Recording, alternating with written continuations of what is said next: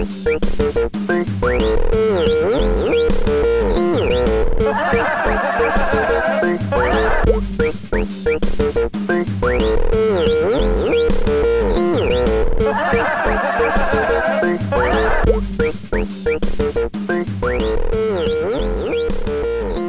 goofball deserves somebody to love. Wouldn't you agree? You callous hearted son of a bitch. Garfield had John, right? Sometimes he'd stuff him in a mailbox with his big floppy feet sticking out and say something like, Is it dinner time yet? that always cracked me up. Charlie Brown had Snoopy. Snoopy didn't say shit, but, um, you know, I think he said it with his emotions. You know, he was a loyal little fucker. And Calvin had Hobbes. You know? Remember Calvin? Young Hellraiser? His parents were like on the verge of divorce. and they were like miserable and shit. And then, like, you know, at night, Calvin would, like, you know, go on these little misadventures with this stuffed animal that, you know, it's never quite sure if Calvin was like schizophrenic or if Hobbes really did exist. Uh, uh, I don't know. Anyways, even he had somebody, right? Well, I had Norris. He was a majestic young tree frog, shamrock green to the eye and lubed to the touch. He had the most beautiful croak, a mating ritual, as I was told. A frog prince in his own right. A princess would do well, steeling herself to his charms, lest she be returned to kingdom, broken hearted, with salmonella poisoning. he was no doubt the toast of the Virginian watermelon patches, where he was reared as a tadpole. Some of my fondest memories with him are of smoking marijuana and listening to John Denver on my iTunes. I'd stare into his sable, knowing eyes, and I'd feel something. If only for a short while, I would like you all to have the pleasure of knowing him, as I undoubtedly have. Well, the summer of 2013 found me on bended knee. Having been shit out of the college waste pipe, I've been playing every hell gig imaginable and working every petty menial job type imaginable for close to a decade. It was time to cast off the chains that bind and say fuck you to the man once and for all. Thus began my junket into the enchanting world of temporary employment. But before my ass was struck on the way out the door, I had a final sentence to serve. Yo son has done made you proud, mama. For I had become a dock master. For those of you unfamiliar with the slave realm, basically I unloaded grocery trucks in a drunken blackout. And as I previously alluded, I had tendered my resignation, for the job was wretched, and my coworkers, absolute fucking morons, couldn't trust the dummies. During my final days at this dream job, I received a rather urgent shipment of watermelons, fresh off the vine from Richmond, Virginia. Ah, for fuck's sakes, I muttered to myself while lumping the melons off of the truck. It was three minutes till quitting time, and I'm an alcoholic. Yep. It was coming from the watermelon bin. I crept closer to the bin, peeking in with caution. Yep. Peering up at me through the darkness was a teeny pair of determined little eyes. A tiny roar let out, like the crack from a tiny whip, as a green blur sprayed forth like buckshot. I screamed unabashedly, sailing ass over tea kettle. If God were coming for me, let it be swift and merciful. I leapt to my feet, squaring up against the wall, as I thought Jackie Chan might do, if he were a pussy. That's when I first saw him, perched on a box of Oreo cookies. Adorable but defiant. Norris, the frog. Of course, I didn't know him as Norris at that time, nor did he introduce himself as such. After a brief courting period, mainly being the wild goose chase that ensued, I emerged as the victor. he being detained in an old sandwich bag. You keeping that frog? A coworker asked. I don't know, for some reason he's from the hills. After all the heavy lifting was done, I wasn't sure what to do next. You know, I, I thought about donating him to science. That was quickly ruled out, as memories of grade 10 biology played upon me. Yeah, I'm gonna keep him. Uh, cool. You should name him Chuck Norris. Uh, I wasn't sure what prompted this suggestion from my coworker, but there was something in it. Norris. With my future in one hand and a frog in the other, I left that godforsaken job that day. I went down to the local pet store for supplies, as I'd never raised an amphibian of my own before. The girls at the shop were more than helpful. They pinned him down to the counter to inspect his groin, thus informing me that he was, in fact, a he. they set me up with all the necessary accoutrements wood chips, water dish, lounging rocks, and a pretty glass terrarium. They briefed me on the basic care instructions for tree frogs. I, in turn, regaled them with my heroics, playing up my role as savior to the poor creature at the hands of a maniacal boss who would stop at nothing but to cast him into the garbage compressor. Ha ha ha ha ha. Oh my god. And with that, that, Norris had his new home. Oh, Jonathan, you're so brave. Like any single father, I faced my challenges. I wasn't entirely sure of his age, but he must have been in his terrible twos because I couldn't get him to eat a damn thing. And when I finally did, he scared the hell out of me.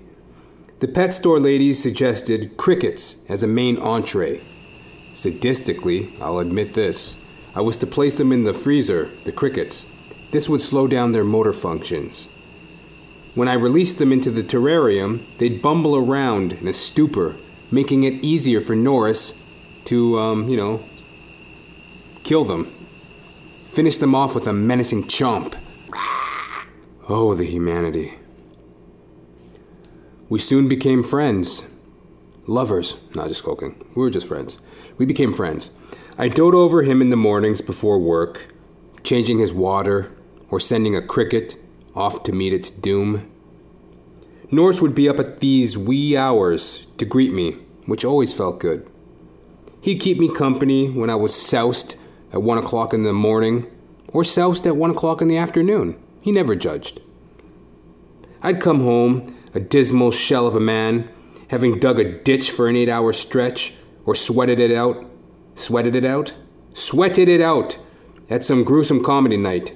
You know, some asshole in the crowd. Oh, did you say sweating or sweated it? Shut the fuck up! I'm telling a joke here, for God's sakes. As always, Norris was there. He was the only one who really knew my song of sorrow. Life as a temporary worker sucked. Life as an unemployed actor slash comedian sucked. Then there was my alcoholism. November 2016, I got sober. Hallelujah, I'm a bum. Hallelujah, bum again. The change in my life was profound. It was around this time that I, uh, yeah, that I first noticed the spots. Norris was developing an eye infection. He couldn't see. I tossed him down a cricket to no avail. He couldn't find them. I got a pair of tweezers so that I could dangle the crickets in front of him, trying to aid him along. This only seemed to frighten him. He'd cower with his head down and his tiny fingers clasped behind his head. I switched to feeding him mealworms, as they were slower and easier for him to catch. This seemed to work, however, the change in his diet had its effects. Norris became weak and thin, not at all like the frog he once was. Meanwhile, I was trying several eye medications on him at the suggestion of the pet store girls. Finally, one seemed to take, and there was a marked improvement in Norris. His eyes were clearing up and his movements were strong and pronounced. Hoping to get him back to his original fighting weight, I switched him back to the cricket fed diet. It was crickets, all right. Forgive the pun. It proved to be too much for his little digestion system. On the morning of March 17th, 2017, St. Patrick's Day, I found Norris in his water dish. He was only three and three quarter years old. As an avid watcher of such programs as My Favorite Murder, which I guess I listened to, and 48 Hours, I knew he was deceased from natural causes, pending further investigation. I let out a startled groan, looking away in pain. I breathed heavy for a few minutes, gathering my nerve. I fished him out of his water dish, wrapped him in paper towel, and placed the remains in an old Christmas cookie tin. I set the tin on the table, lit an incense, and said a silent prayer. Next, I exited my apartment, locked the door, walked several steps down the hallway, then burst into tears. Returning home from work that day, I stared at the cookie tin in heavy silence. After some time, I threw paper towel, lighter fluid, and a book of matches into a shopping bag. I picked up the cookie tin gently and headed for the ravine. I don't know if you've ever hosted a loved one's cremation by moonlight, but it's pretty spooky as a guideline. With a few final hacks at the underbrush with my machete, I came upon a clearing. All's well that ends well, I said, grasping for the faintest of silver lining. I opened the tin, the finality of the situation washing over me, seeing his little body wrapped in takeout napkins. I gathered some twigs and whatever else was handy, the plan being to cremate him in the cookie tin, kind of like a hibachi. I applied the ingredients, murmured a final prayer, then lit the match.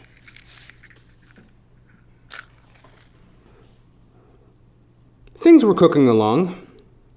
My spirit was starting to come to terms with the whole ordeal when I noticed, not too far away, off on a nearby hill, a pair of flickering, Flickering? flickering lights. It was two tween-age boys filming the sacred passage on their cell phones and laughing at my earnest tears. You little fucking idiots! Have you no respect for the dead? I hollered, only furthering their amusement in my grief. I snuffed out the flames and made a hasty retreat. When it comes to cremation, it's really the thought that counts, I reassured myself, dumping the half charred remains off of an overpass. There is something poetic about returning a frog to water, for this overpass was above the Don River, which empties into the Lake Ontario, which connects with the St. Lawrence River, which drains into the Atlantic Ocean and beyond. I don't particularly like dogs. In fact, the thought of booting one in the face brings joy to my heart at the sight of an overly enthusiastic dog walker. Oh, woof, woof, woof, aren't you fucking adorable? fucking morons. But I do love frogs, and one special little one in particular. He really held me down during an uncertain time period in my life. I love you, Norris. I hope you're being a good boy up there in that great pond in the sky.